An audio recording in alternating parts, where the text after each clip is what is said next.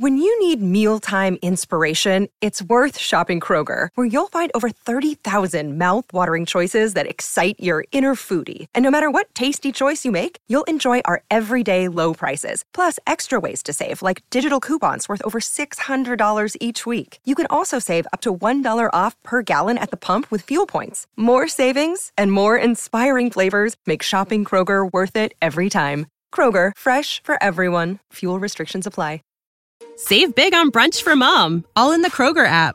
Get 16 ounce packs of flavorful Angus 90% lean ground sirloin for $4.99 each with a digital coupon. Then buy two get two free on 12 packs of delicious Coca Cola, Pepsi, or 7UP, all with your card.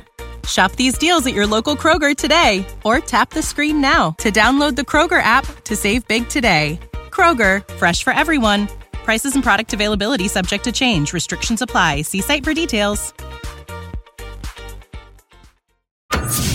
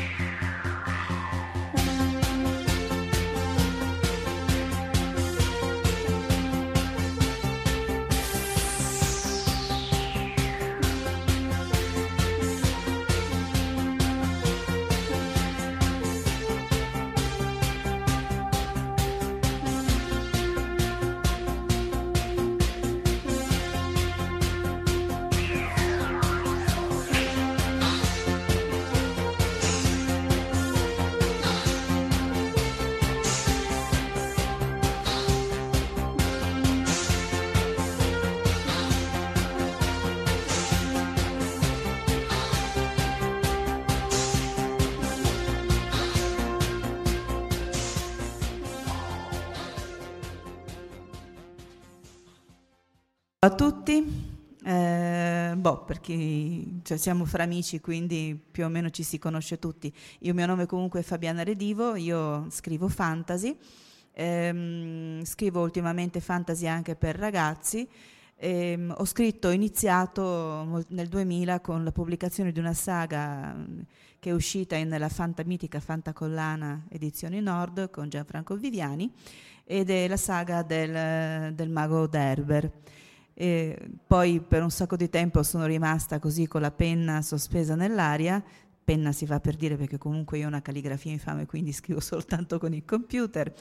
E, mh, nel frattempo questa saga ha avuto il suo seguito e io non, un, un seguito che io non mi aspettavo.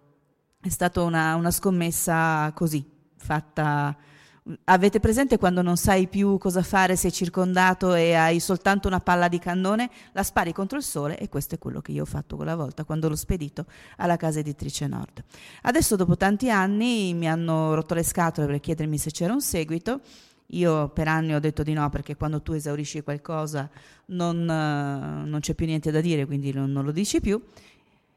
E niente, da, sto ricominciando da Derber, nel senso che eh, esplorando il mio mondo, rivedendolo e rimettendolo eh, a posto, ricalibrando la saga che è, cors- è, uscita, è stata pubblicata in corso di stesura, quindi eh, quando, i, mentre usciva i, il primo libro, il secondo era quasi finito, eh, come usciva il secondo e stavo finendo il terzo e così avanti. Ehm, però naturalmente quando tu hai una, una, trama così complessa distribuita su sei volumi eh, c'è sempre qualcosa che ti sfugge, qualcosa che ti prende la mano, quindi non era calibrata come avrebbe dovuto. Così dopo tanti anni l'ho ripresa in mano, l'ho risistemata, ho, eh, mi sono accorta di alcuni errori logici che avevo fatto riguardo all'ambientazione e al fatto che un deserto, per come l'avevo visto inizialmente, l'avevo f- cacciato a nord, siamo allora un altro emisfero, poi personaggi che sono spuntati da soli e che verso la fine del libro, cose, situazioni, le ho uniformate, ho rifatto un, un, editing mio personale, ho rivisto tutto e adesso esce, eh, questa volta in autoproduzione, su Amazon anche in cartaceo con delle copertine completamente diverse eh, che mi ha fatto una mia amica che eh, appunto si occupa di queste cose. Ma nel frattempo naturalmente devo fare anche altro perché un autore non può limitarsi a sempre, a fermarsi sempre stessi, sugli stessi temi. Pubblico anche per ragazzi con una casa editrice che lavora con le scuole, che è la Dri Edizioni, mi ha commissionato eh, un, um, una trilogia per i ragazzi delle medie a seconda del periodo storico, Medioevo second, per, per, la prima media, Rinascimento seconda e, e la terza um, un'epoca più moderna. Quindi ho iniziato questa saga fantasy um, con viaggi nel tempo dei, dei protagonisti, bambini, ragazzini. Um, la, il primo è Lo spadone rubato ed è ambientato eh, a Cividale, questo perché comunque era finalizzato al territorio. Io sono triestina, quindi mi ha, assegnato il Friuli Venezia Giulia, non rendendosi conto che il nostro territorio è molto articolato sotto certi punti di vista, per cui la parte friulana ha un certo tipo di, eh, di cultura, la parte della Venezia Giulia un'altra, ma insomma a me va benissimo così perché eh, così ho, ho, più scelta, una, una scelta maggiore. Oltre a questo, naturalmente, sono andata avanti anche con altri progetti. Uno è nato per caso ehm, a seguito di un'antologia vampirica uscita con le edizioni Domino dal titolo I vampiri non esistono il non è barrato. Questa, il titolo dell'antologia in realtà è stato scelto in base proprio a, al mio racconto, Occhi nella nebbia, in cui eh, avevo immaginato una squadra speciale occultismo di carabinieri e l'intercalare del, ehm, del brigadiere era appuntato, si ricordi bene, i vampiri non esistono. In realtà loro vanno a caccia di questi vampiri, ma non vogliono allarmare la popolazione, quindi devono abituarsi a dire che non esistono. Quel racconto è rimasto parcheggiato a lungo, eh, faceva il paio con i vampiri della bassa di Chiara Negrini che l'anno scorso lo ha riproposto in chiave estesa, ma era qualcosa che chiamava anche me. Quindi io ho ripreso eh, questi personaggi, ho ripreso la squadra, ho promosso il brigadiere Visconti a maresciallo, eh, ho, aggiunto, ho ampliato il primo racconto, aggiunto un altro episodio e devo dire che chi lo ha letto in anteprima, chi mi ha fatto da beta reader, è rimasto affascinato da, dal tono scherzoso di, di questa storia. Eccolo, è questo qui, Occhi nella nebbia.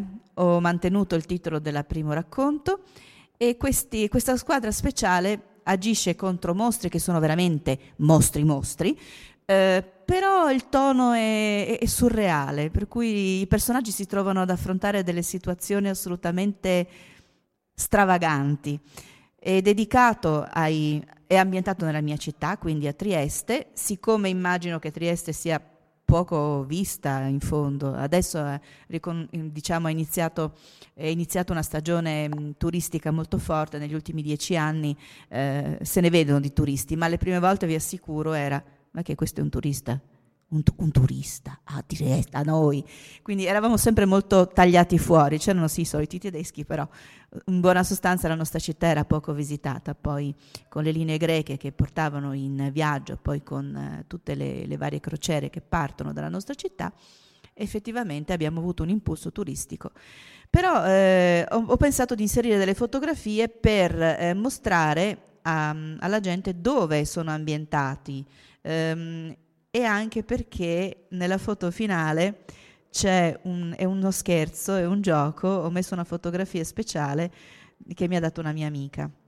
Io tendo sempre a mettere qualche amico in mezzo ai libri, eh, per esempio in un libro per ragazzi, non fantasy, ma eh, dal titolo Selvaggio Chi, ho messo Flora Staglianò. Le ho chiesto il permesso, ho detto Flora, senti, io ho bisogno di un personaggio, però mi, vorrei mettere il tuo nome dentro, ti, ti ci vorrei, ti ci vedo bambina, ti ci vedo ragazzina e lei ha consentito. Qui in questo caso c'è un'attrice che è una mia amica, che di solito mi accompagna durante le presentazioni dei libri e tra noi c'è sempre stato uno scambio come dire, di cuore, per cui ehm, io magari eh, l'ho sempre fatto pubblicità come potevo, lei mi ha sempre aiutata come potevo, il minimo che potevo fare era quella di metterla come personaggio in questo, in questo libro, con tanto, con, è un'attrice quindi che eh, agisce all'interno della città e si trova a incontrare due fantasmi e siccome un'attrice io le ho fatto incontrare il fantasma di Eleonora Duse, perché no? No, dopo tutto è un sogno e noi possiamo scherzarci sopra come vogliamo. In uh, Il tono scherzoso, allora io ho uh, lavorato a lungo nel tribunale della mia città e naturalmente questi carabinieri di squadra speciale hanno un referente pubblico ministero e naturalmente io li faccio entrare nel tribunale della mia città. A questo punto però dovevo un momentino, diciamo, attrezzarmi per evitare problemi e così ho fatto un'introduzione nella quale dichiaravo che nessuno dei miei colleghi, nessuno dei personaggi ehm, inseriti nel libro fa riferimento a cose reali. E quindi, restando nel, mm, diciamo, nel tema scherzoso, io ho fatto questa questa introduzione. Prima di cominciare a raccontare vorrei fare alcune precisazioni. A Trieste non esiste nessuna cara- eh, caserma dei carabinieri in via Manzoni. I motivi sono più che ovvi. Il resto della città invece esiste, più o meno. Questo perché naturalmente non potevo prendere una caserma dei carabinieri esistente. Ehm, ho scelto una via mh, vicino a casa mia e in questa via c'erano una volta i, va- i, bagni pubblici sotto l'Austria, che sono stati trasformati in una scuola in questo momento, ma io ho immaginato tutt'altro. L'interno del tribunale è descritto abbastanza fedelmente, ci ho lavorato per 25 anni, e l'aula di udienza di penale numero 113, la targa dell'auto di Paperino, esiste davvero. Del luogo in cui vengono eseguite le autopsie a Trieste non so assolutamente nulla e sinceramente non ci tengo proprio. C'è anche l'obitorio, io proprio non ho voglia di trovarlo. Se intendete leggere questo libro con i codici di procedura penale o civile a fianco, state freschi. Alcune cose me le ricordavo, di altre ho fatto bellamente a meno e altre cose ancora sono smaccatamente imprecise precise, inverosimili e piegate alla mia fantasia. Perché naturalmente io non ho creato qualcosa che fosse anche dal punto di vista procedurale credibile. È stata una, proprio un'invenzione, un gioco mio. Nessuno dei miei ex colleghi è stato in alcun modo descritto. Stessa cosa per quanto riguarda magistrati, forze dell'ordine, frequentatori tribunaleschi di ogni genere. I motivi sono più che ovvi. Se vi fossero delle omonimie sparse nella mia città o in altri luoghi dell'universo, sono puramente accidentali. Quindi io ho dichiarato che non c'è. Naturalmente poi ho detto che Michele Vettel esiste. E poi ho detto io esisto forse, ci sono un sacco di filosofi che dissertano sull'esistenza, chissà se si sono messi d'accordo, nel dubbio continuo a comportarmi come se esistessi, non si sa mai. E poi c'è la questione dei carabinieri che era un po' delicata perché io li faccio agire però uno è un telepate, ma è troppo carabiniere per lasciarsi andare alla telepatia. Un altro è un licantropo mancato, nel senso che quasi riesce a trasformarsi completamente, però riesce sempre a raccattare la sua umanità all'ultimo secondo, quindi eh, è troppo carabiniere per, potersi, eh, per lasciarsi andare completamente alla trasformazione. Una è una medium naturale, e io l'ho immaginata figlia di un uh, notaio di Trieste e naturalmente questa durante le letture dei testamenti se ne usciva con delle cose che non dovevano venire fuori nelle storie di famiglia, quindi la famiglia l'ha bellamente allontanata, lei comunque entra a far parte dell'arma. E uno è un prete mancato. Io ho immaginato uno che um, improvvisamente gli, gli, um, muore tragicamente un, il suo um, eh, padre confessore, il suo referente e naturalmente si, per indagare sulla morte misteriosa di questo suo ehm, di, di, questo prete si eh, entra nell'arma dei carabinieri. Quindi sono quattro personaggi completamente fuori dagli schemi. Quindi io dico, pur essendo figlia di un, poliz- di un ex poliziotto, lavorando nelle aule del Tribunale di Trieste, ho imparato ad amare l'arma dei carabinieri. Durante i processi la loro presenza discreta in aula mi ha sempre rassicurata, quindi mi limito a dire perché cadrei nel retorico. E poi dico che questo è un della, anzi un delirio della mia fantasia ho inserito delle, pa- delle foto e io scherzosamente dico che in queste foto, in molte di queste foto, i vampiri e i fantasmi si sono messi in posa, però non sono venuti fuori. Tranne nell'ultima foto che magari non c'è, ma dico che c'è. E poi dico, il maresciallo Visconti vi fa sapere telepaticamente che per ovvi motivi di sicurezza non possono circolare foto che ritraggono i componenti della sua squadra. Gli utenti bufala dipendenti dei social sono già in lutto. Quindi il tema in realtà è trattato in maniera molto comica. E, o almeno spero, insomma, ecco, chi, chi l'ha letto non è che si è sganasciato dalle risate, però sono quelle, quei sorrisi che fai interiori, quei dici, ma è vero, è un assurdo. Ho immaginato situazioni assurde, mi, mi sono piaciute molto, eh, mi sono divertita moltissimo a, a gestirle. Questa, in una del, diciamo, eh, eh naturalmente alla squadra dei carabinieri ho messo un'antagonista poliziotta, che però in realtà antagonista non è, semplicemente ha un altro modo di considerare le cose. Ci stava tutto, ecco, per cui lei si rende conto perfettamente che c'è qualcosa che non va. E si rende conto che sulla scena di un crimine a, intervengono per chi, chiamati eh, da, da, da, da, qualcuno che ha, ha sentito che c'era qualcosa che non andava e trova un cadavere decapitato, un appuntato con la, squadra, con la sciabola sguainata, eh, cioè di, dice ma questi sono stati loro a decapitarlo? Quindi ci sono queste situazioni in cui hai paradossali, ecco. E mi sono divertita a metterci dentro anche il museo eh, Schmidl, dove si è tenuta la, la, una delle, mh, delle, conferenze per la, eh, la science fiction in, eh, a Trieste, che è un bellissimo teatro, fra parentesi, mi, eh, ci sono tutti i costumi di attori, è, un te- è il teatro di, di è costume, cioè è il, come si chiama, il um, Museo del Teatro, ecco, qui a Trieste. Ehm, mi sono divertita a creare appunto queste cose così molto particolari. Mm, adesso lo presenterò anche a Trieste, sempre con la partecipazione della mia amica che si leggerà, eh, leggerà le, le scene che la coinvolgono. I mostri sono proprio mostri mostri, perché i vampiri sono vampiri, i licantropi sono licantropi, eh, i diavoli sono diavoli, però c'è questa atmosfera così leggera e vagante che alla fine rende più leggera la lettura. Io a dire la verità sono velocissima e avrei anche già finito, quindi se a voi se avete qualche curiosità, qualche domanda, se no cedo lo, il microfono a chi viene dopo di me. Ah, boh, vabbè. Ah, per, per, per 15 minuti? Oh signore. Come? Faccio del mio meglio. E che vi posso dire? Vi posso dire che per esempio in una scena eh, Michela viene a, assalita per prendere, eh, per acchiapp- perché vogliono andarle a, a sottrarre un talismano, il talismano che io ho immaginato essere appartenuto alla Duse, che in realtà ness- di cui nessuno conosce l'esistenza, e, e, lo vogliono perché dentro è eh, contenuta la voce di Calliope quindi chi lo tiene in mano, chi lo usa, chi lo indossa, eh, riesce ad affascinare assolutamente il pubblico e quindi può diventare famoso. E lei naturalmente è tentata, però alla fine non lo usa e lo vogliono riprendere. Lei viene assalita da, dai demoni e interviene un vampiro, un vampiro un po' particolare perché questo e non voleva diventare vampiro poverino, lui voleva diventare un, un, medico.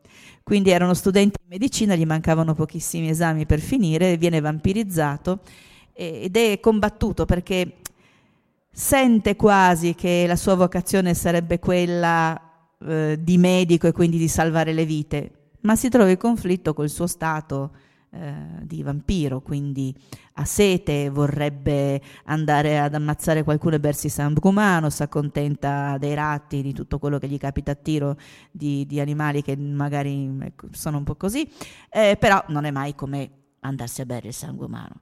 Quindi alla fine ehm, arriva a una sorta di compromesso con se stesso e decide di aiutare in un certo senso i carabinieri i quali però gli dicono, dice Maresciallo lo dice subito, però insomma parliamoci chiaro, lei è un vampiro, manteniamo le distanze, no? Eh, quindi io non posso pensare che lei se ne vada in giro ad ammazzare la gente, buona o cattiva che sia. Eh, c'è un po' il carabicantropo o licabiniere, cioè questo carabiniere che ha questa trasformazione che non arriva mai in fondo, è in conflitto con la natura vampirica di questo, di questo ex studente. Però nello stesso tempo si sente molto partecipe perché anche lui in fondo ha questa natura doppia. Eh, ci scherza sopra, ci ironizza, cioè eh, usa l'ironia per riuscire a sopravvivere a questo problema. E, ehm, nel momento in cui la, la, mia amica si trova in difficoltà, eh, i due intervengono in combinata. E quando eh, lei viene salvata, che tanto insomma non è, è, quasi scontato come tipo di trama, non è, è più il piacere della lettura in sé. Il, um, questo um, carabiniere mezzo come avete presente Hulk no? con i vestiti strappati questo c'è la divisa strappata perché si è trasformato quasi completamente e, e lei lo guarda sta, assiste a sta scena esterrefatta e si fa piccola si nasconde non può allontanarsi perché c'è una bolla magica che glielo impedisce e tutto si dissolve e lei rimane lì così ferma. Avete presente quando vi svegliate di notte, siete presi dagli incubi eh, e non sapete più se muovervi o no nel letto e dici, oddio, e adesso chi c'è nell'ombra? No? Quelle cose proprio da, da, da, da um, eh, lenzuolo zuppo, così, no? E, e, lei si trova in una situazione simile con, con questo che sta rientrando alla normalità e si ritrova a dover avvicinare una persona che si trovava in difficoltà e che lo ha visto trasformato. Si avvicina con grande professionalità da carabinieri, dice serve aiuto, buonasera. E la cosa più folle è che lei scuote la testa dicendo di no e dice ma, ma questi cioè, sono in, in, un, in, un, episodio di, eh, eh, ai confini della realtà, quindi non sa, non sa come, come, reagire alla fine. E, e lui si trova nelle condizioni di spostarle la macchina. E dice non la, la, la tengo, la, eh, sto, sto, con lei perché sa di notte si possono fare brutti incontri lei me ne sono accorta. Quindi ci sono queste situazioni molto particolari per cui alla fine dice oddio mi hanno rubato il talismano adesso che faccio? Il vampiro se l'hai portato via e adesso che faccio? Faccio la denuncia al carabiniere licantropo. Quindi sono queste cose, questi pensieri così che vengono fuori in maniera molto stravagante e che poi alla fine se uno si trova in una situazione folle o urla, sviene, scappa, oppure forse reagisce veramente così in un modo su- altrettanto surreale. E le situazioni sono tutte così alla fine. Non... Mm, mi sono divertita a raccontarlo e adesso sto preparando un seguito perché chi eh, ha cominciato già a leggerlo mm, mi ha detto ma guarda che sono, epi- sono, episodi veloci perché in realtà vedete è velocissimo, sono cose che si leggono molto rapidamente. E, e quindi sto preparando già in mente il seguito, sarà altrettanto rapido, è come una pochade francese, se ci stai a pensare, a cercare la logica eh, cioè crolla, insomma, sono quelle cose molto così, molto ver- è un leggi e fuggi, mordi e fuggi se fossero vampiri, magari, ma insomma, sì, ci sta, vero? Ecco, l'ultima fotografia, ho detto, beh, senti Michele, ho messo le foto della città, metto anche una foto tua e nella sua fotografia lei sul palco con sullo sfondo l- il disegno del nostro municipio che è bellissimo e ho, e ho, messo l'attrice Michela Vitalia ha consentito a far pubblicare una sua foto con Arno che sarebbe il vampiro eh, che ovviamente non si vede ma c'è fidatevi quindi si, si chiude la foto- con la fotografia di questa di questa mia amica così. In fondo c'è eh, l'epilogo e nell'epilogo naturalmente io ehm, lancio la, eh, il amo per, per, il prossimo episodio. Um, in effetti sì, si conclude molto rapidamente. Dietro Messonotte, Trieste è una città tranquilla, più o meno, la nebbia non c'è mai perché è vero, ehm, la nebbia da noi è, è, rarissima, cioè abbiamo la bora, o quasi, tutta colpa o merito della bora. A volte la signora dei venti tace e la nebbia avvolge ogni cosa. Tra i palazzi eleganti antichi, creature inquietanti osservano con occhi avidi e hanno sete. Quindi noi abbiamo questa Trieste così insolita ehm, raccontata in una maniera particolare. La prima fotografia che ho incontrato è quella di Joyce perché eh, abbiamo delle foto a grandezza naturale di tutti i, gli scrittori che si sono eh, che hanno reso celebre la nostra città. Uno era eh, James Joyce, che eh, comunque Ulisse era scritto a Trieste, era amico di, di Italo Svevo ha vissuto a lungo nella nostra città e noi gli abbiamo dedicato una fotografia, cioè scusate, una, una statua su un ponte, il nostro ponte rosso sul canale E inizia proprio così il libro. La luna splendeva maliarda sul canale, il suo riflesso era un vuoto a perdere sotto al ponte rosso. James Joyce allungava immobile un inutile passo di bronzo sul marciapiede, sotto lo sguardo attento dei, lamp- dei grandi lampioni di ferro battuto che elargivano generosi la loro luce gialla. Al transito di ogni veicolo l'ombra della statua si moltiplicava, cercando una via di fuga sul marciapiede del ponte. Le insegne al neon, i lampioni stradali e i locali pieni di vita assorbivano l'interesse di coloro che cercavano di tirare in lungo il ponte dei morti. Quindi eh, inizia a, una, a un ponte dei morti, a un Halloween diciamo, con due studenti in medicina eh, uno è quello che poi diventerà il vampiro, che è Arno Steinbach, e, questo, e l'altro è un greco.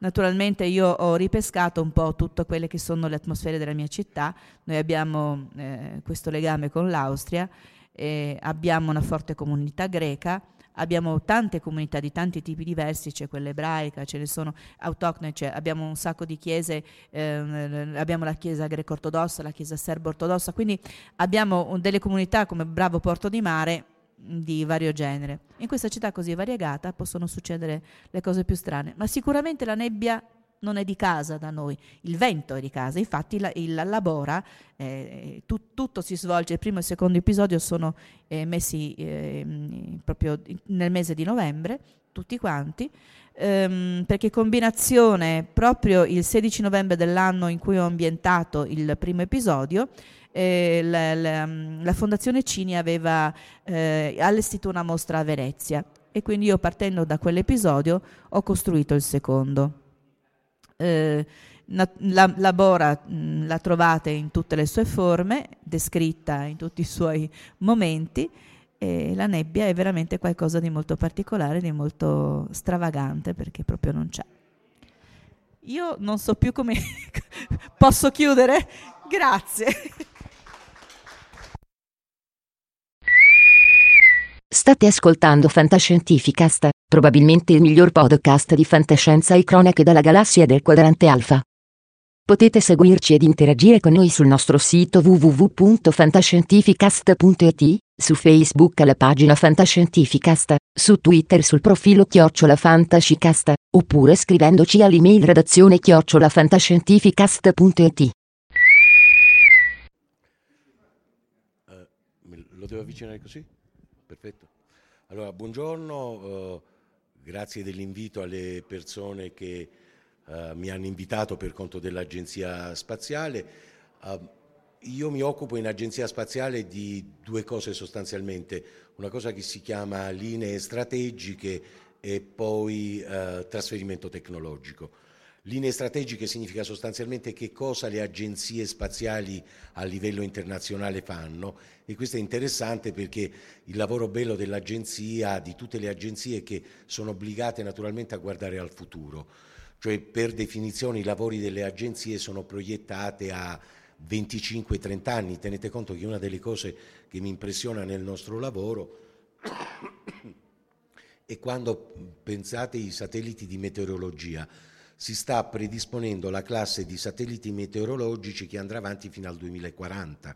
Allora questo vi dà l'idea di che ambiente strano sono le agenzie e lo spazio, c'è un'esigenza da una parte di pensare al futuro, al futuro remoto quasi, di, oddio, voglio dire, per le nostre vite è un futuro, per la mia in particolare, il 2040 e 50 è un futuro remoto, naturalmente è un futuro abbastanza prossimo, ma da un punto di vista ingegneristico questo provoca un'apparente contraddizione, cioè che bisogna pensare oggi tecnologie che voleranno tra 30 anni. Il che cosa significa? Che tra 20 anni quelle tecnologie saranno naturalmente sorpassate. Allora lo spazio ha, un, perché lo spazio ha una connotazione essenziale, che è la robustezza di quello che realizza. Che significa robustezza? Il fatto che mentre se un qualsiasi mezzo meccanico che noi abbiamo ha un problema, noi lo andiamo a riparare, quando si fanno i satelliti non si possono riparare. I satelliti vanno ed è difficile, ad oggi impossibile, il fatto di andare a intervenire per fare delle riparazioni. In realtà proprio in nome del fatto che è necessario aggiornare i satelliti, si sta pensando ora a tecnologie che consentano invece di intervenire sui satelliti e poter fare eventualmente adattamenti e riparazioni. Quindi da un punto di vista diciamo eh, temporale le agenzie spaziali pensano sul lungo termine. Eh, da un altro punto di vista eh, pensano anche molto sul breve e sul breve è legato per esempio alla necessità del personale. Una delle cose di cui l'Italia in particolare è carente, per cui occasioni come queste io ho capito che per un uh, disguido, chiamiamolo disguido, per un evento a carattere politico ci sono, no, ci sono, meno studenti di quello che ci sarebbero dovuto essere, ma gli studenti sono, uh, quelli che sono gli studenti attuali sono uno dei termini obbligati dal punto di vista nazionale nel pensare al futuro di questo Paese, cioè l'Italia è enormemente sottodimensionata nella presenza di giovani che si occupano di discipline scientifiche. Mentre gli altri paesi hanno una capacità, soprattutto tenete conto che quando si parla di spazio si parla del, sostanzialmente degli Stati Uniti, della Russia, adesso della Cina e anche dell'India, ma in Europa di Francia, Germania e Italia. Questi sono i paesi che in Europa diciamo, sono paesi leader. Quindi gli altri paesi hanno dal punto di vista della classe, della capacità di far maturare giovani e interessarli alle discipline scientifiche, una capacità di attrazione molto forte. L'Italia da questo punto di vista è carente, quindi qualsiasi occasione, e questa è una delle eh, dei mandati proprio dell'Agenzia Spaziale Nazionale, la possibilità di sensibilizzare e attirare giovani a che facciano carriere, eh, diciamo studi di tipo scientifico per poter poi trovare applicazione nelle attività tecnologiche, per esempio spaziali, perché se no succede quello che succede da tutte le parti, gli altri paesi prendono i posti che avrebbero dovuto avere gli studenti italiani e gli altri paesi sono molto attenti su questo. Questo per dirvi le cose di cui in agenzia eh, ci occupiamo su ambiti diciamo, di lungo termine e su breve termine. Finisco con la questione del trasferimento tecnologico. Uh, cos'è il trasferimento tecnologico? Lo saprete certamente, è diciamo, una specie di disciplina che adesso si chiama in questa maniera, ma che è venuta fuori come molte delle scoperte, non molte, ma alcune delle scoperte scientifiche quasi per caso. È un effetto che gli americani hanno scoperto con la missione Apollo, quindi con lo sbarco dell'uomo sulla Luna. E cosa è? Il fatto che sviluppare tecnologie per lo spazio obbliga i progettisti a sviluppare tecnologie con caratteristiche di, di solidità, particolarmente forti per lo stesso problema di prima, perché lo spazio è un ambiente che è considerato ostile.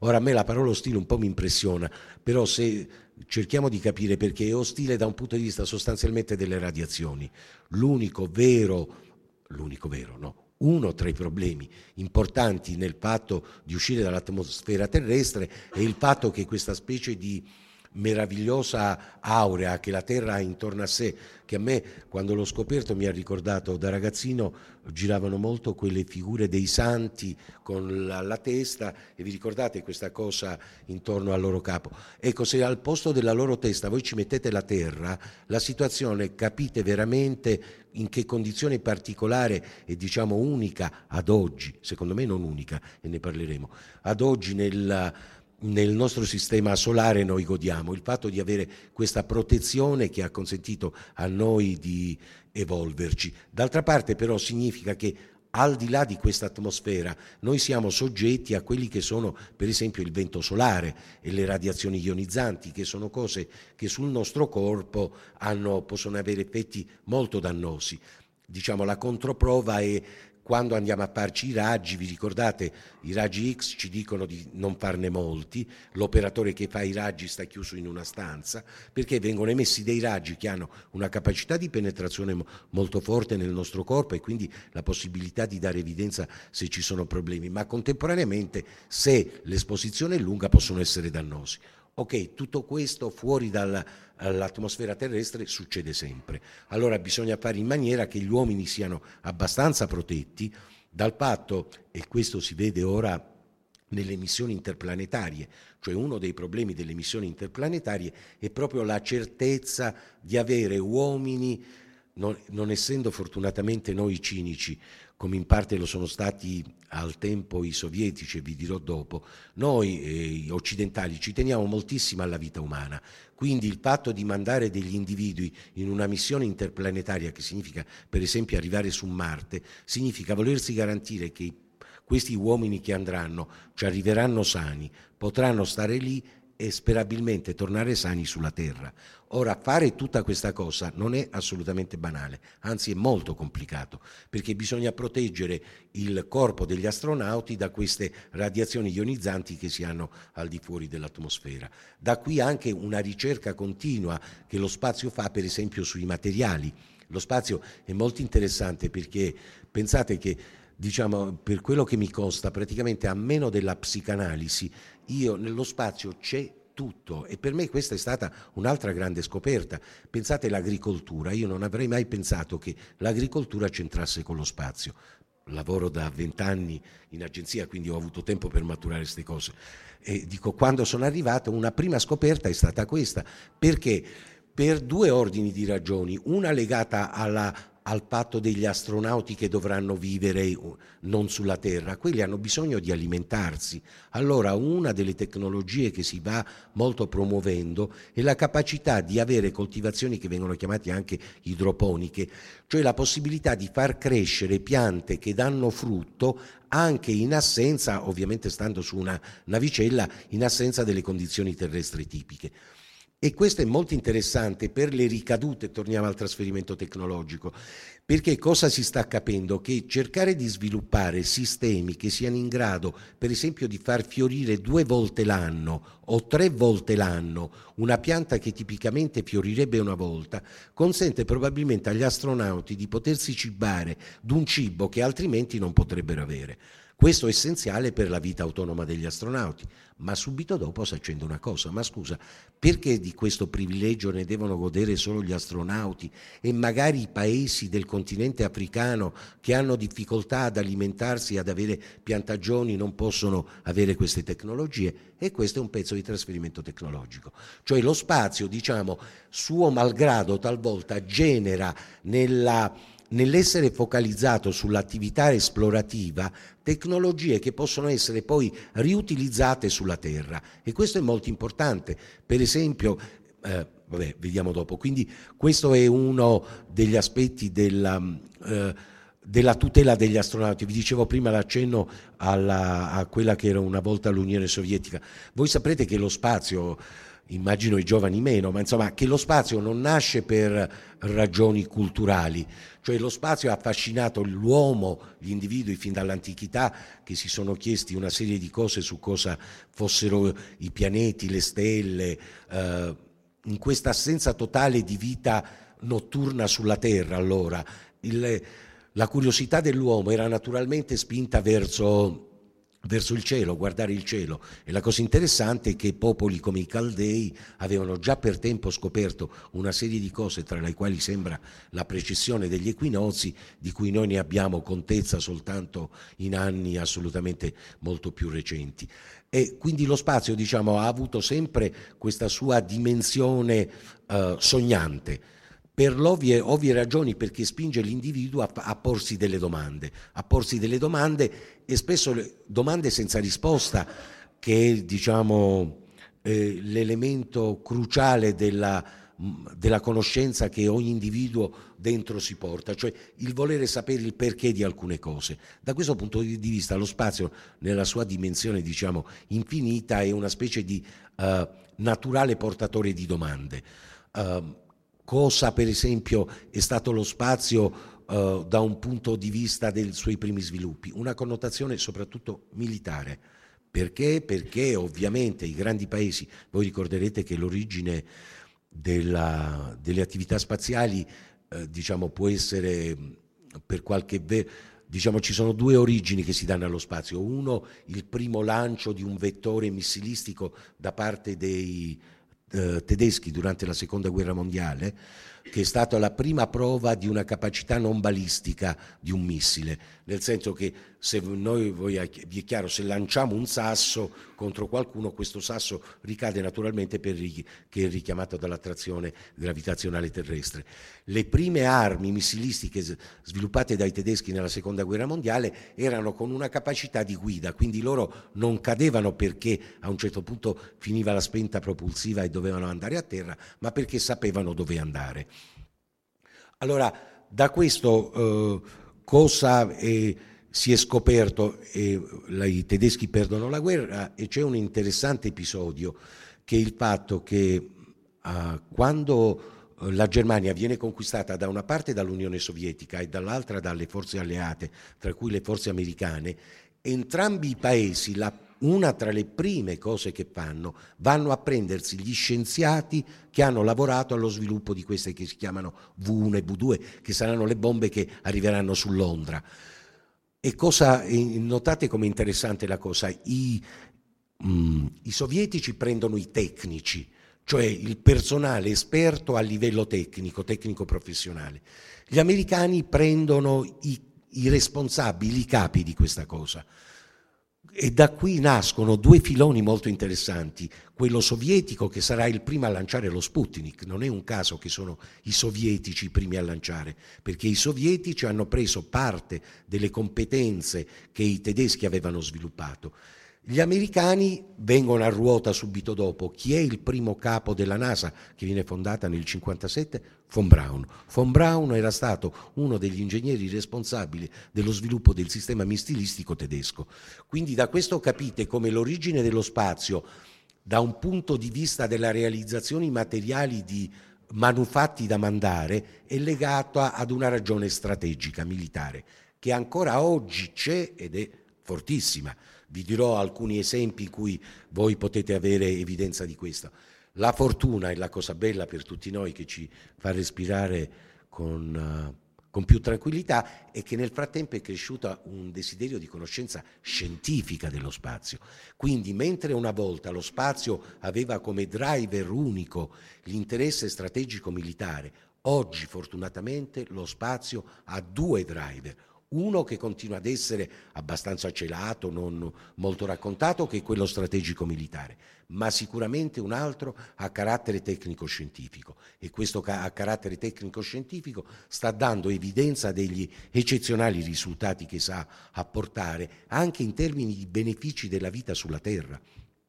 Pensato, pensate a Hubble da un punto di vista della capacità di esplorazione dell'universo. Hubble è stato come eh, diciamo alcuni, eh, Kafka in un suo racconto che si chiama America dice che quando lui è arrivato in America e ha aperto gli occhi ha pensato che quella dovesse essere la stessa sensazione che aveva un bambino quando nasceva, cioè improvvisamente il mondo passa dal, da un ambiente tutelato che è il ventre materno, improvvisamente vede New York e come se aprisse gli occhi. Ok, Hubble per gli scienziati è più o meno la stessa cosa. Ha consentito un'apertura sul deep space, sullo spazio profondo che mai c'era stata prima.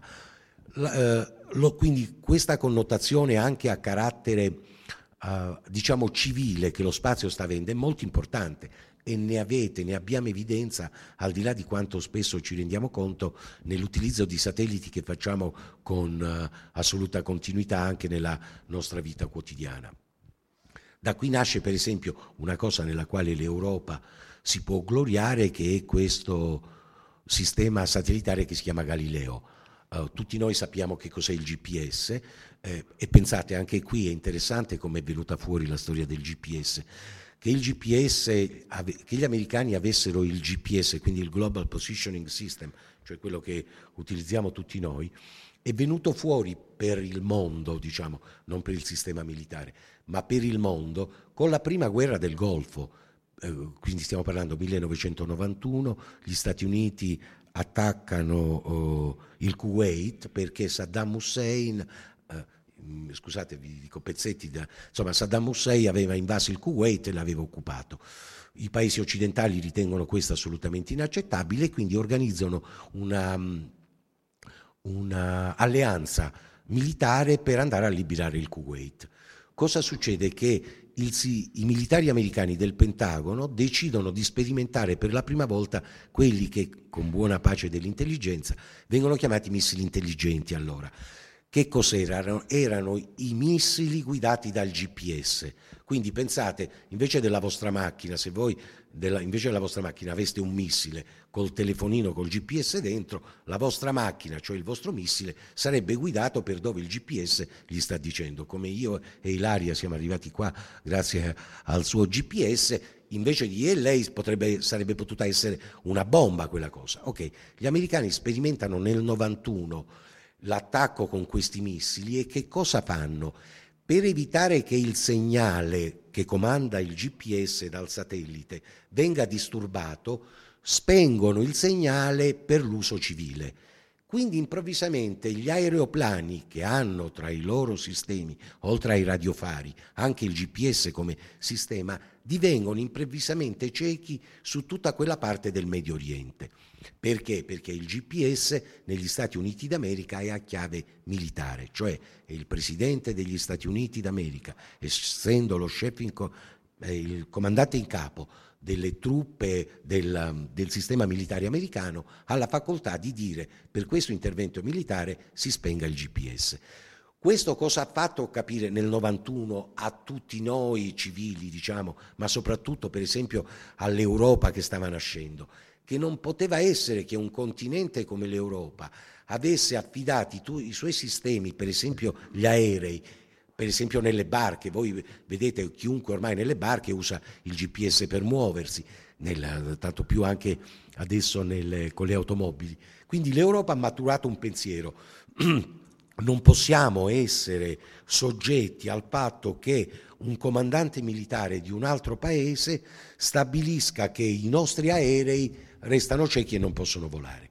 Da lì l'Europa decide un massiccio e importante investimento che sta adesso andando con tutte le difficoltà connesse, perché gli americani non sono stati molto contenti che gli europei sviluppassero questo sistema, perché è naturalmente concorrenziale a loro. L'Europa ha dato vita e ha sviluppato questo sistema di satelliti Galileo. Saranno 33 satelliti che entreranno in orbita e daranno gratuitamente, come lo fa il GPS americano, una serie di informazioni gratuite per la mobilità. Questo la differenza con quello americano che è a chiave civile, cioè sono i governi europei a decidere l'utilizzo di questo sistema e sono loro a governarli, non è a chiave militare. Questo per dire che lo spazio è passato quindi da quella dimensione che era esclusivamente strategica ad una dimensione che invece è quella dell'utilizzo a carattere civile. Altre cose di utilizzo a carattere civile che voi potete vedere sono la capacità di, da parte dei satelliti di fare quella cosa che si chiama o change detection o interferometria, cioè il fatto che i satelliti passano con facilità sugli stessi posti, un'orbita viene fatta mediamente da uno shuttle in 90 minuti, quindi i satelliti dipende in che posizione sono, voi avete chiaro ci sono i satelliti più vicini alla Terra, quella che è chiamata LEO, orbita uh, bassa, eh, orbita media e orbita alta. L'orbita alta sono i satelliti cosiddetti geostazionari che stanno ad una distanza di 36.000 km dalla Terra e sono messi in maniera opportuna per cui loro nello stare fermi dove sono continuano a vedere sempre la stessa parte della Terra e a comunicare tra di loro.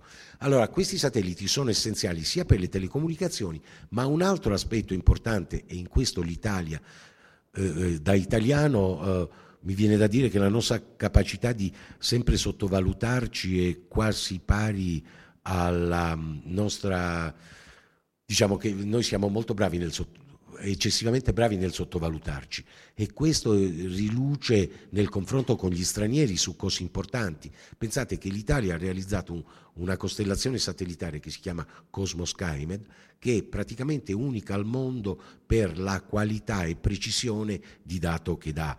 E con una particolarità, voi sapete che i satelliti sono come, è come se dal satellite uno guardasse la Terra Ora, i satelliti possono guardare in tante maniere. Quella che tutti conosciamo è Google. Okay? Google che cos'è? Un satellite ottico. cioè guarda come se invece di esserci un satellite ci fossero i nostri occhi, ci fosse un affacciato che guarda. La Terra può essere guardata anche con altri occhi che non sono i nostri. Ipoteticamente è come se noi ci mettessimo degli occhiali e con gli occhiali vedessimo la Terra in una maniera tale che con gli occhi usuali non la riusciamo a guardare. Pensate ai gatti, i gatti che si dice che guardano la notte, i gatti la notte riescono a vedere. Ok, ci sono dei satelliti che riescono a vedere la notte. Quindi come vedete i satelliti hanno doti particolari, ci sono satelliti che riescono a guardare fino a un metro sotto la superficie terrestre, ci sono satelliti che riescono a guardare al di sotto del tetto di un edificio, ci sono satelliti che riescono a guardare Un'applicazione molto interessante per darvi l'idea di un uso civile di queste cose nell'utilizzo dei satelliti. È una giovane startup che abbiamo selezionato da poco, che sapete che lavoro fa? Un lavoro apparentemente banale, va a vedere dove ci sono perdite d'acqua, perché pare che la quantità di acqua che si perda nei sistemi, nelle nostre tubazioni, è talmente elevata da fare non solo un danno economico, ma anche un danno a tutta la zona circostante la perdita. Ora, ad occhio nudo la perdita non si vede, o meglio, si vede quando è già catastrofica. Per il satellite guardare nel dintorno di, stiamo parlando di 20-30 centimetri, eh, non è che sto dicendo che deve vedere il lago, il satellite è in grado di vedere una macchia di 10 centimetri che l'occhio umano, andandoci sopra, non vede assolutamente. Quindi i satelliti, tra le altre cose, hanno questa facoltà. È come se ogni volta un satellite, si dice a seconda della banda elettromagnetica nella quale lavora, è come se pensaste ad ognuno di noi che ogni volta cambia occhiali.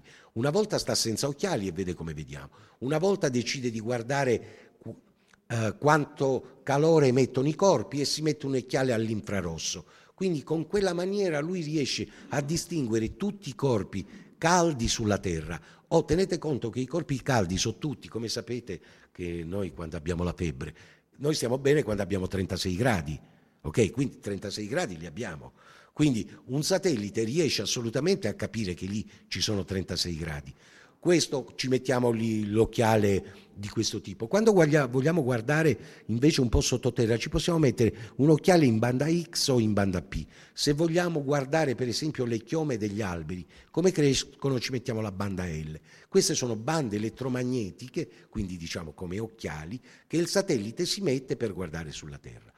L'ovvia tentazione di questo qual è? Integrare tutti questi occhiali e fare in maniera che quando viene richiesta una vista della Terra, questa vista della Terra venga offerta sia nella dimensione del calore che emana, sia nella dimensione di quello che sta sotto, sia nella dimensione di quello che vede, sia nella dimensione dell'altezza.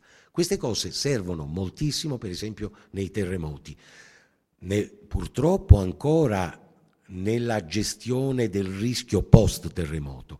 Quello che si sta ora facendo con i satelliti è uno studio anche sull'anticipazione. Ora qua non vorrei dire una cosa che può sembrare impropria e vi prego di uh, essere attenti alle parole che dico. Non è che dico che siamo in grado di prevedere i terremoti, dico però che si sta studiando tramite satellite la capacità di capire quando la superficie terrestre in prossimità di un evento sismico emette, perché è come se la Terra in quel momento facesse un respiro. Facesse, uh, quindi come noi quando respiriamo emettiamo una cosa, quella zona di terra che sta per crashare e quindi dare origine ad un'onda sismica è come se emettesse un piccolo respiro. Come era per la macchia di umidità, noi con i nostri occhi quella macchia di umidità non la guardiamo, il satellite la percepisce subito.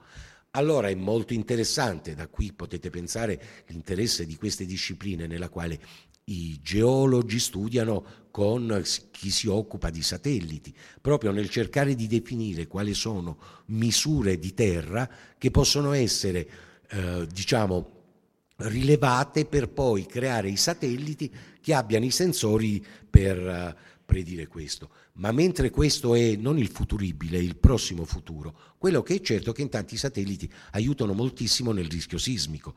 In che senso? Dove ci sono per esempio possibilità di faglie e rotture che si manifestano a, mi- a livelli millimetrici o centimetrici. Il satellite è in grado proprio perché ripassa, capite? È come l'operazione da un punto di vista logico è assolutamente banale, la complessità è tecnologica, ma dal punto di vista del capirla è banalissima. È come se uno passa e vede una cosa in un punto, ripassa dopo una, un'ora e la vede spostata da un millimetro. Quando la vede spostata da un millimetro, suona un alert e dice guarda che lì c'è stato uno spostamento. Allora a quel punto ci si concentra su quella zona e si vede la velocità dello spostamento. Nel frattempo si mandano le persone in situ, eh, nel luogo, a vedere che cosa c'è e si tiene sotto controllo quello perché ovviamente la, lo, la faglia si attiva con degli smottamenti. Altra cosa nella prevenzione degli incendi. I satelliti sono utilissimi perché riescono a far cosa? A determinare da subito, questo in, in, nome anche della loro origine militare in parte, perché capite i satelliti da un punto di vista militare, a parte offensivi, quindi per lanciare delle cose, sono fondamentali per quello che si chiama l'early warning, eh, l'allarme immediato. E qual era l'uso militare di questo? Che gli Stati Uniti soprattutto avevano ehm, lanciato dei satelliti che li avvertivano immediatamente quando veniva acceso un motore per un lanciatore che poteva portare eh, missili nucleari. Quindi i satelliti vedevano immediatamente che sul territorio russo a un certo punto si accendeva una fonte di calore molto forte e loro lì si concentravano per vedere l'early warning. Tutta una specializzazione nel corso degli anni e anche con uh, tecnologia a carattere civile hanno portato al fatto che i satelliti aiutano anche moltissimo negli incendi. In Grecia ha aiutato molto perché ha consentito di perimetrare da subito un incendio che sarebbe stato di vastissime proporzioni, delimitandone il raggio d'azione. L'altra cosa che i satelliti aiutano, come sapete, è fondamentale nel trovare le persone cioè questa cosa del rescue, del search and rescue.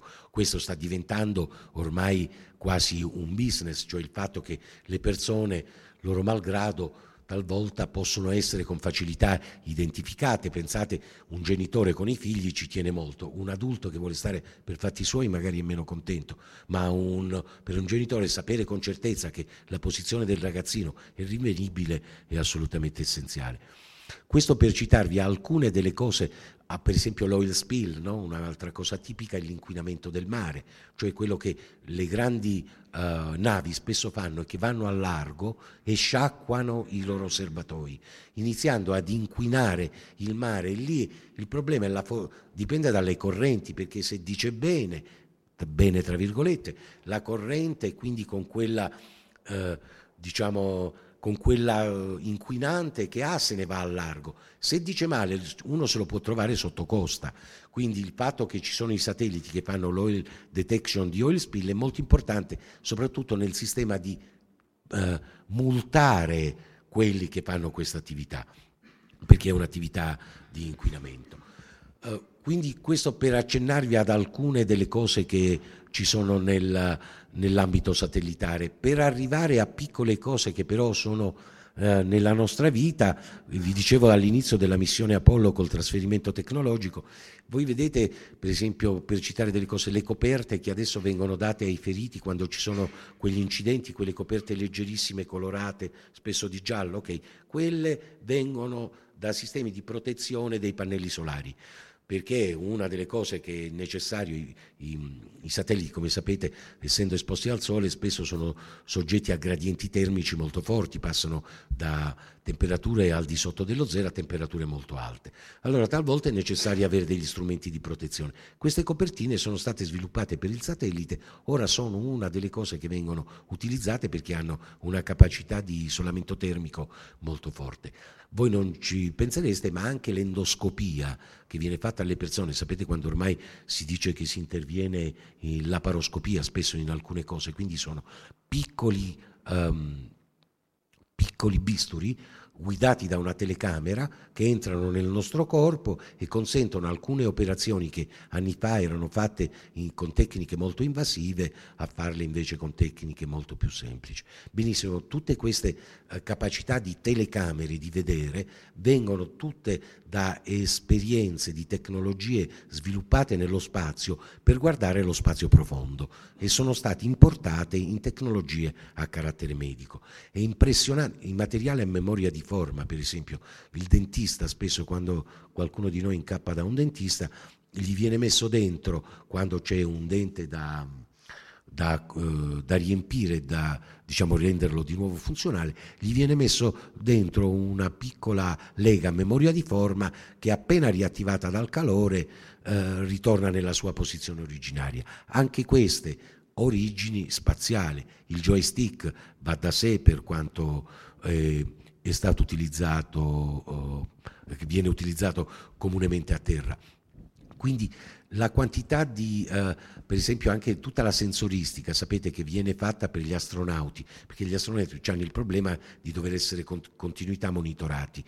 Eh, e quindi loro hanno dei sensori sulla pelle che trasmettono con continuità i loro dati. Ora si è arrivata al fatto che il tessuto stesso, mentre prima gli si mettevano gli elettrodi, adesso gli si mette una maglietta che è la maglietta stessa innervata di uh, circuiti elettronici specializzati nel uh, recepire battito cardiaco, umidità, pressione, temperatura. Ora, qual è il risvolto tecnologico di questi? Che da quando sensori di questo genere si usano negli Stati Uniti eh, c'è un fenomeno che si chiama la morte in culla. Eh, moltissimi neonati appena nascono e non se ne capiva molto la, regione, la ragione, eh, muoiono. Per quanto sotto controllo. Allora, molti di questi tessuti sono stati ormai utilizzati molto negli Stati Uniti e anche in Europa per dotare questi bambini che possono avere, presentano problematicità con una capacità immediata di diagnostica. Questo di nuovo un effetto per così dire di trasferimento tecnologico. Quindi i tessuti per poi arrivare alle cose del leisure time, cioè le, le vele delle barche o se no anche le fibre di carbonio di cui le barche sono fatte. Questi sono tutti materiali che traggono origini dallo spazio, perché ricordatevi che lo spazio uno dei problemi che ha è che deve lanciare, cioè la cosa difficile dopo che siete usciti da quella specie di aureola intorno alla testa, va tutto bene perché basta un, una spinta con un dito e voi per il primo principio della dinamica non vi fermerete mai più, cioè se non c'è qualcosa che vi ferma, se voi date una spinta piccolissima ad una pallina fuori dall'atmosfera terrestre, quella continua a non fermarsi mai, è come se quella velocità che gli avete data, lei se la continuasse a portare per sempre. Ci deve essere qualcosa che la ferma. Ok, quindi il problema qual è? Uscire dall'atmosfera terrestre. Per uscire bisogna raggiungere una velocità che si chiama velocità di fuga, che sono 11 km al secondo. Allora capite bene che più è pesante la massa che bisogna lanciare, più è complicato uscire da questa benedetta atmosfera. Quindi la ricerca sui materiali innovativi viene fatta anche per alleggerire moltissimo i lanciatori, in maniera che si possa lanciare più carico utile rispetto invece alla carenatura di questi booster che vedete lanciati.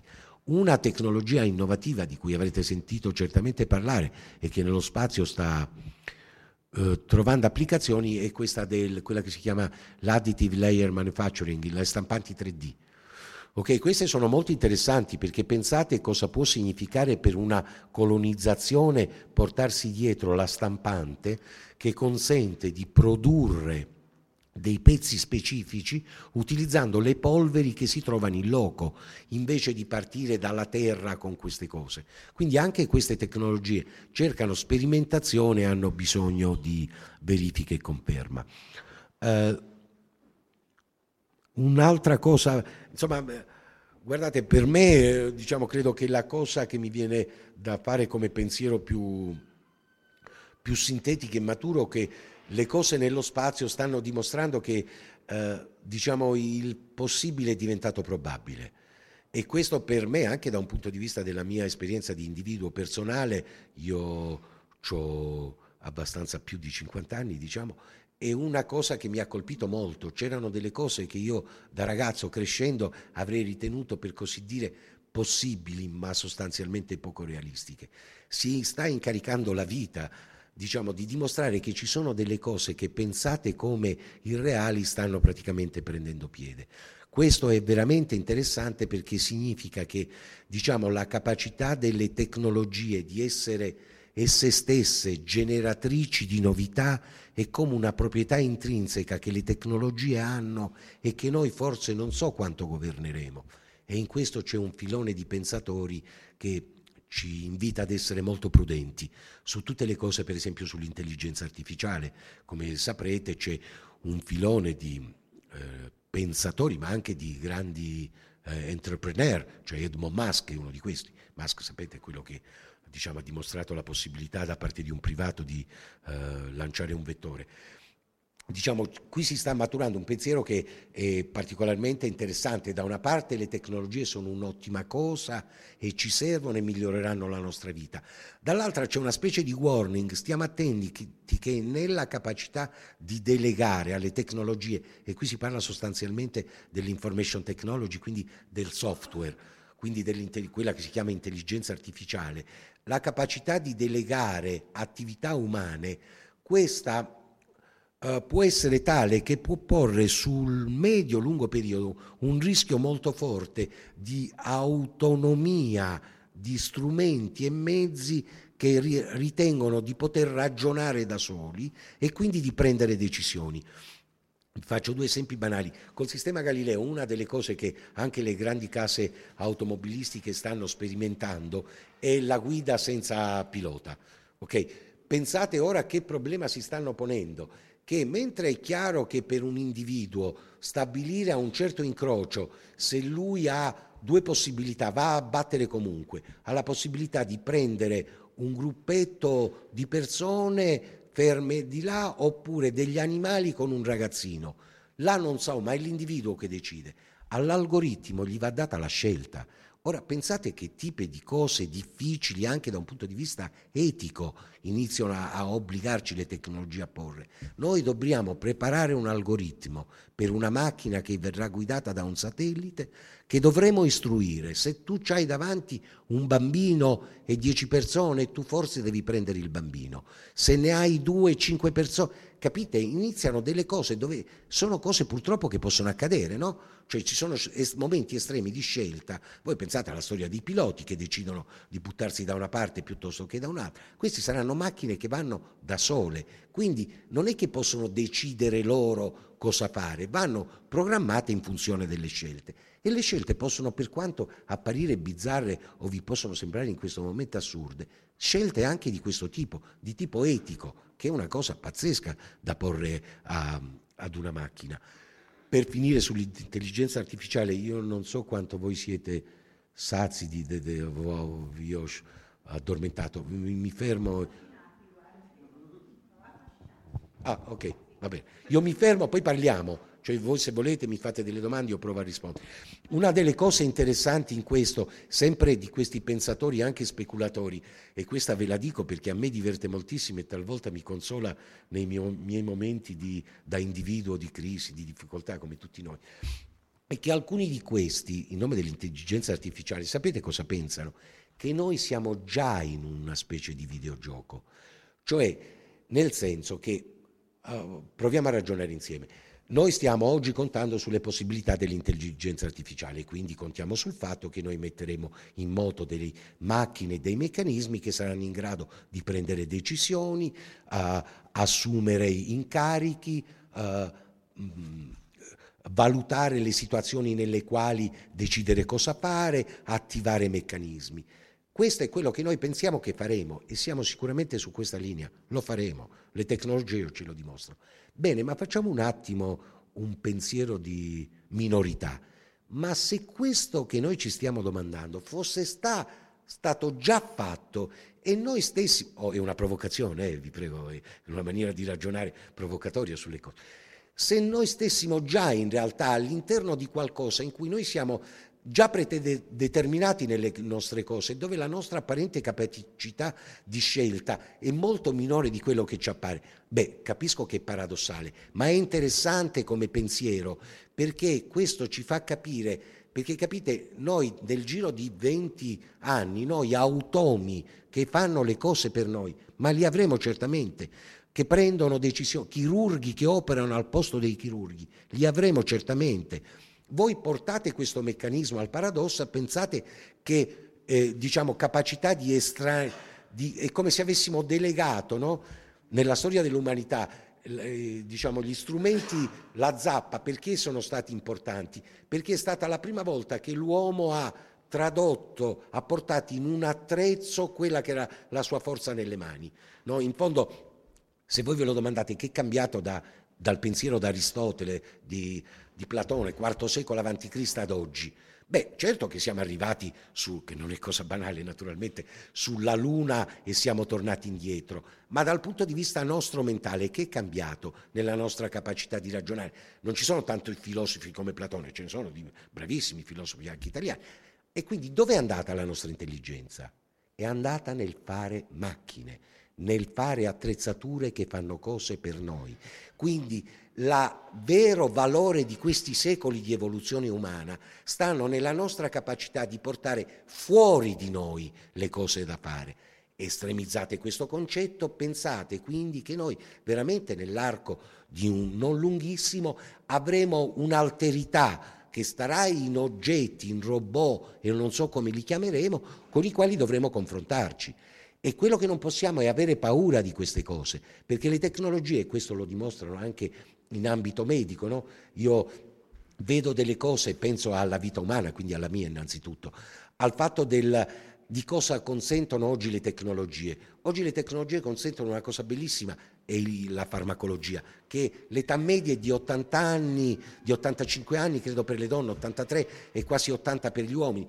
È una cosa bellissima. Accanto a questo c'è un problema, che talvolta sono vite simulate no? cioè il fatto di solo sopravvivere, dimostrare che ci siamo, no? anche al di là della nostra volontà. Quindi problemi veramente eh, non banali che ci, che ci vengono posti da questi sviluppi tecnologici. E quindi diciamo la tecnologia è molto interessante perché apparentemente neutra, non è affatto neutra. La tecnologia è portatrice di eh, rotture eh, non voglio usare solo un termine, epistemologiche, ma rotture molto forti proprio nella capacità dell'individuo di guardare se stesso e di guardare il mondo intorno a sé.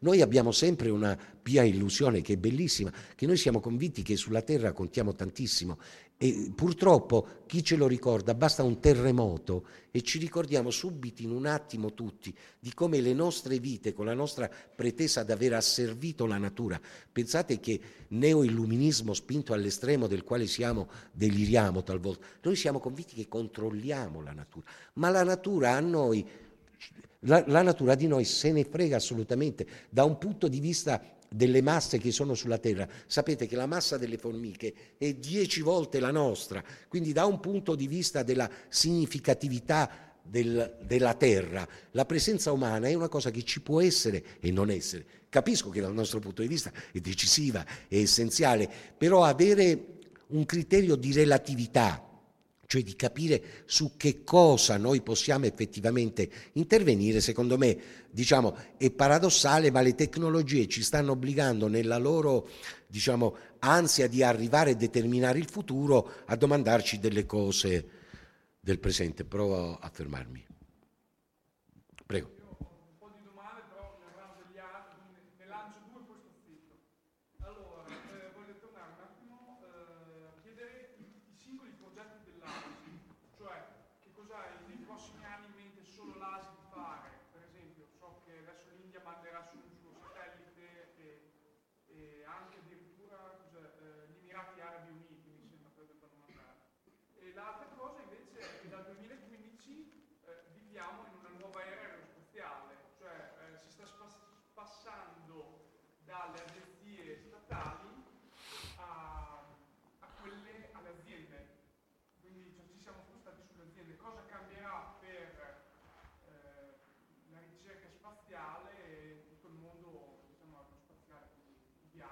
Sì, provo veloce.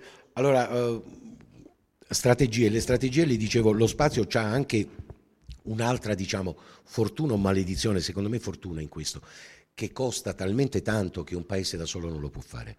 Allora, quello è, sto parlando delle cose a carattere scientifico, naturalmente io non tratto le cose a carattere strategico militare perché quello è un ambito che non mi compete né hanno interesse. Lo spazio costa tantissimo perché è difficile fare questi satelliti, quindi questo obbliga alla cooperazione.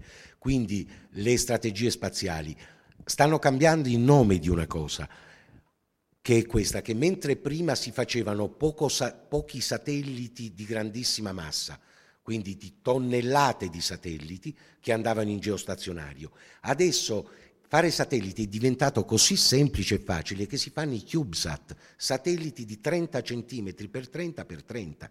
Questo sta cambiando sia la dinamica industriale, quindi dal punto di vista delle industrie produttrici. È come se improvvisamente le macchine non fossero più quelle a cui siamo abituati noi delle dimensioni delle automobili, ma improvvisamente venissero fatte macchine monopersona. Capite che da un punto di vista dei costruttori questo cambia assolutamente tutto, perché loro, i costruttori di sistemi spaziali, sono abituati a fare queste piattaforme enormi. Adesso invece si stanno riconvertendo a fare questi satelliti piccoli e tantissimi. Quindi satelliti piccoli che, che fanno? Google ne ha ordinati 5.000, tenga conto che significa 5.000 satelliti, al di là del problema dell'inquinamento, della, quelli che si chiamano i debris spaziali, che apre un altro scenario incredibile.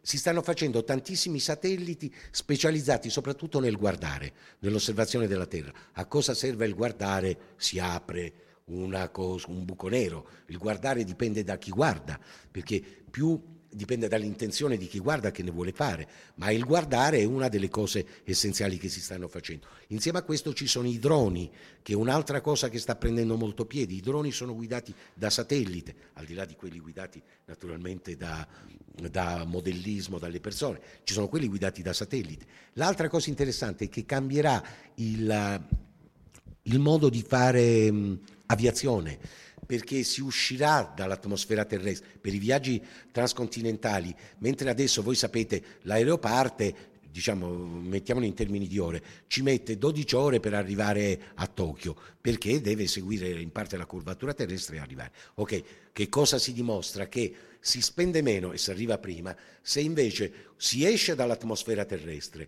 si sta fuori e si rientra, ci si arriva a Tokyo in due ore. Qual è il vantaggio di arrivare a, a, Tokyo in due ore? Non lo so onestamente, ma questa è come la storia che prima ci lamentavamo e poi ne siamo contenti. Siamo anche noi bizzarri, guardate. Io lo vedo con me stesso. Io mi irrito se il computer quando lo accendo entro tre secondi non mi risponde. Ma cosa volete che siano tre secondi nella mia vita rispetto alla potenza che mi dà? Ma è incredibile come la nostra mente si adatta subito. Quindi voi vedrete che tra un po' la gente vorrà arrivare in due ore a Tokyo a farci che non lo sappiamo, ma si arriverà. Questo che significa? Che voi dovrete fare vettori che escono e superano lo scudo termico, la parte di uh, temperatura molto alta, per poi rientrare, quindi di nuovo i materiali da sviluppare. Eh, programmi privati, sì, il nome giusto di questi 5.000 satelliti, mentre prima fare satelliti era una prerogativa esclusiva delle grandi case produttrici, soprattutto il lanciare i satelliti era prerogativa delle agenzie spaziali, appunto adesso è Musk e con la Virgin Galactic, eh, SpaceX stanno dimostrando che i privati sono più veloci e più economici nel lanciare, quindi il lanciare satelliti viene demandato ai privati. Qui si apre un problema molto grosso eh, e l'Europa con l'Italia ha, sapete, un primato di un uh, lanciatore che si chiama Vega, che è fatto dall'ESA, ma per la gran parte è fatto dall'Italia e questo è un primato eccezionale dell'Italia. Quindi l'Italia, ricordate... Ah, scusi? Ma lei sta pensando a, Kuru, a, a Malindi o a Kuru? Malindi in Kenya, sì, lì c'è la base italiana, c'è sì, è la piattaforma dalla quale è stato lanciato lo stout di Broglio, che è stato un militare antesignano delle attività mh, spaziali italiane. Quindi ma lei le cose del Vega le può comunque eh, si può andare a vederli anche alla, all'Avia, Fiatavio, che è quella che fa il Vega Colleferro. Eh. Sì, sì, sì, sì. Quindi per dire lo spazio si va anche molto a diventando, pensate che si parla di space economy, cioè che era una cosa che nessuno avrebbe mai pensato, cioè lo spazio inizia ad acquisire una dimensione economica per cui i privati sono interessati a investire perché ci fanno business. Tra, per esempio la cosa più estrema, ma a tutti noi nota, è il turismo spaziale, no? questa è una di quelle cose in cui un privato guadagna. Prego.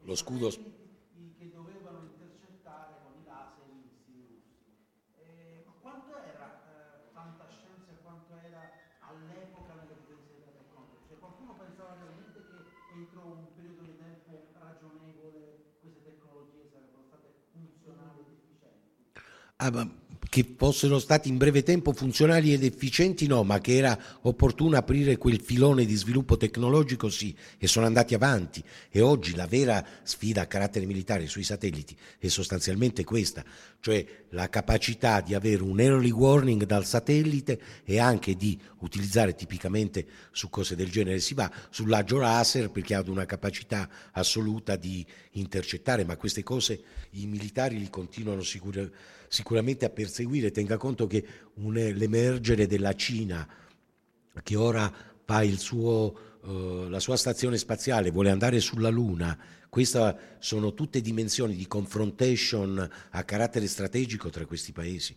Quindi queste cose continuano assolutamente, assolutamente sì.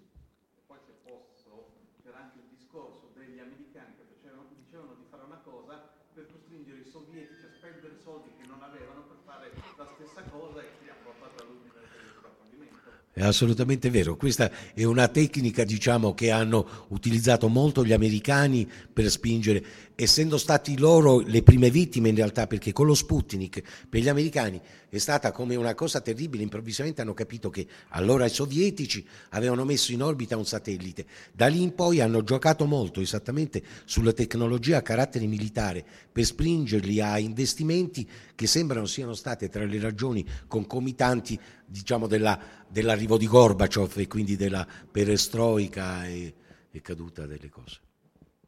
Prego? Assolutamente sì, ma assolutamente. Sava Sandir, sia... Prego, prego.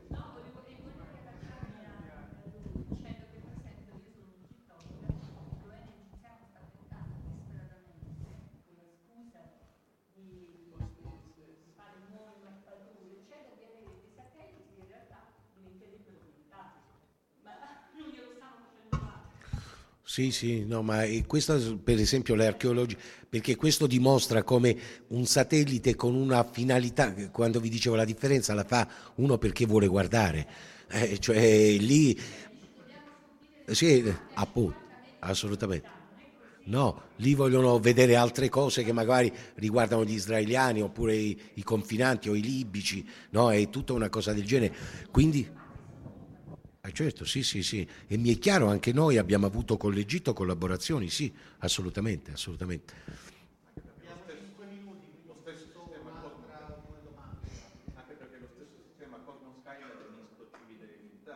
Ah, lei ne sa abbastanza, assolutamente sì. Ok, è un sistema cosiddetto duale, sì, assolutamente sì.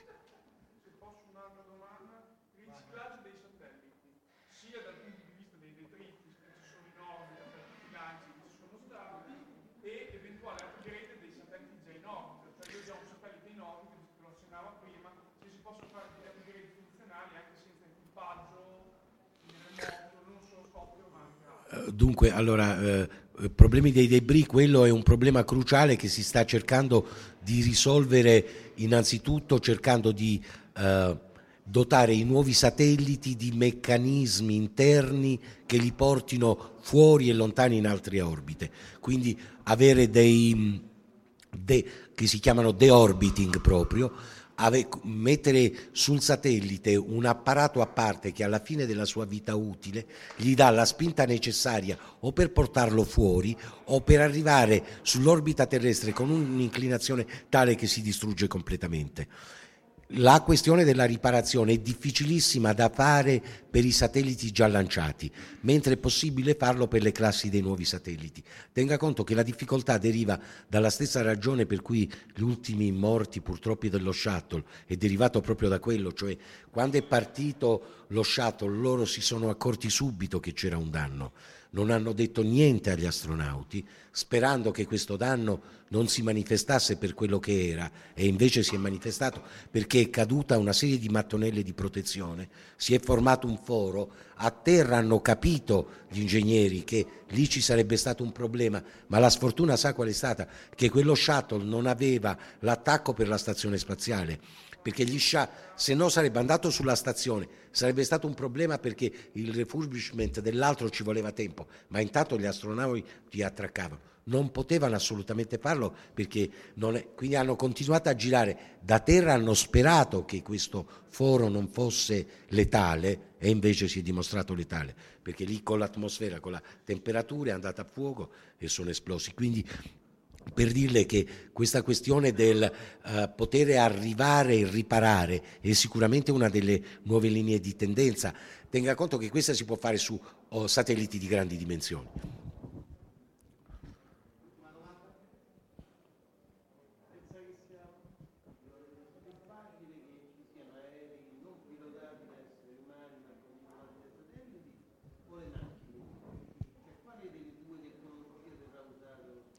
Beh, guardi, già aerei se ne usano abbastanza, non, quindi sul, diciamo, sto parlando dei droni. Si stanno facendo aerei di linea? No, probabilmente si arriva prima alle automobili, prima sicuramente alle automobili. Anche per diciamo, l'impatto minore che può avere per ovvie ragioni se si scassa un'automobile oppure se viene giù un aereo. E in Italia si stanno facendo proprio delle l'Italia si è candidata per delle sperimentazioni per aerei cargo senza pilota che è una cosa di grandissimo interesse, però come può capire qua l'affidabilità deve essere totale dei sistemi satellitari. E un altro problema è non farsi disturbare perché cosa si sta scoprendo in questo mondo? Che da una parte ci sono le tecnologie che fanno queste cose, ma dall'altro per conflittualità terrestri, diciamo, c'è qualcuno interessato proprio a danneggiare quella cosa e quindi là si apre tutto un'altra.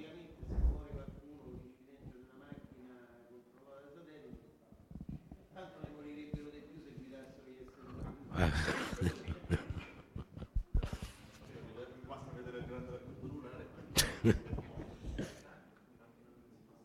Anche in ambito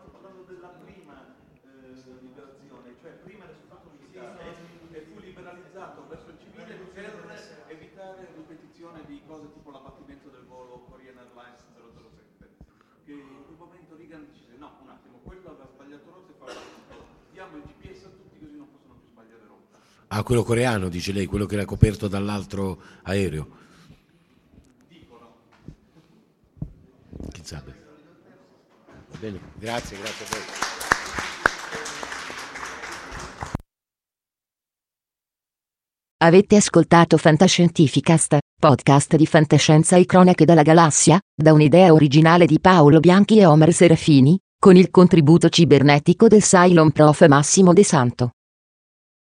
Potete seguirci ed interagire con noi sul nostro sito www.fantascientificast.it, su Facebook alla pagina Fantascientificast, su Twitter sul profilo Chiocciola Fantascicast, oppure scrivendoci all'email redazione chiocciolafantascientificast.it. Tutte le puntate sono disponibili sul nostro sito, su Apple iTunes e su Podbean all'indirizzo podcast.fantascientificast.it.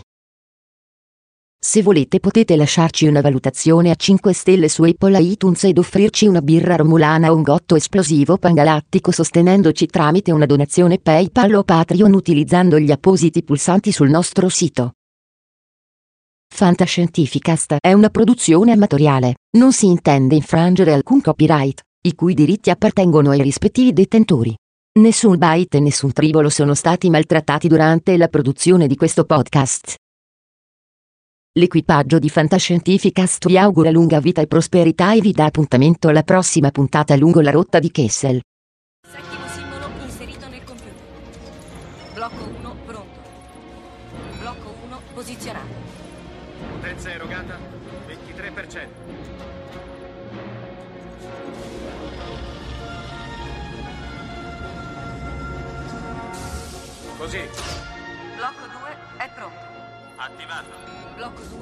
2 posizionato. Siamo al 35%. Arme rosse, evacuare l'area intorno allo Stargate. Liberate l'area, torniamo da voi, chiudo le porte. Andiamo, sbrigate! C'era quello sotto la grande pietra. Sì, mio padre lo trovò nel 1928. È fatto di un minerale che non si trova sulla Terra. Blocco 5 posizionato. 75%. Blocco 6 pronto. Blocco 6 posizionato. Non eravamo mai riusciti ad andare oltre nella sequenza.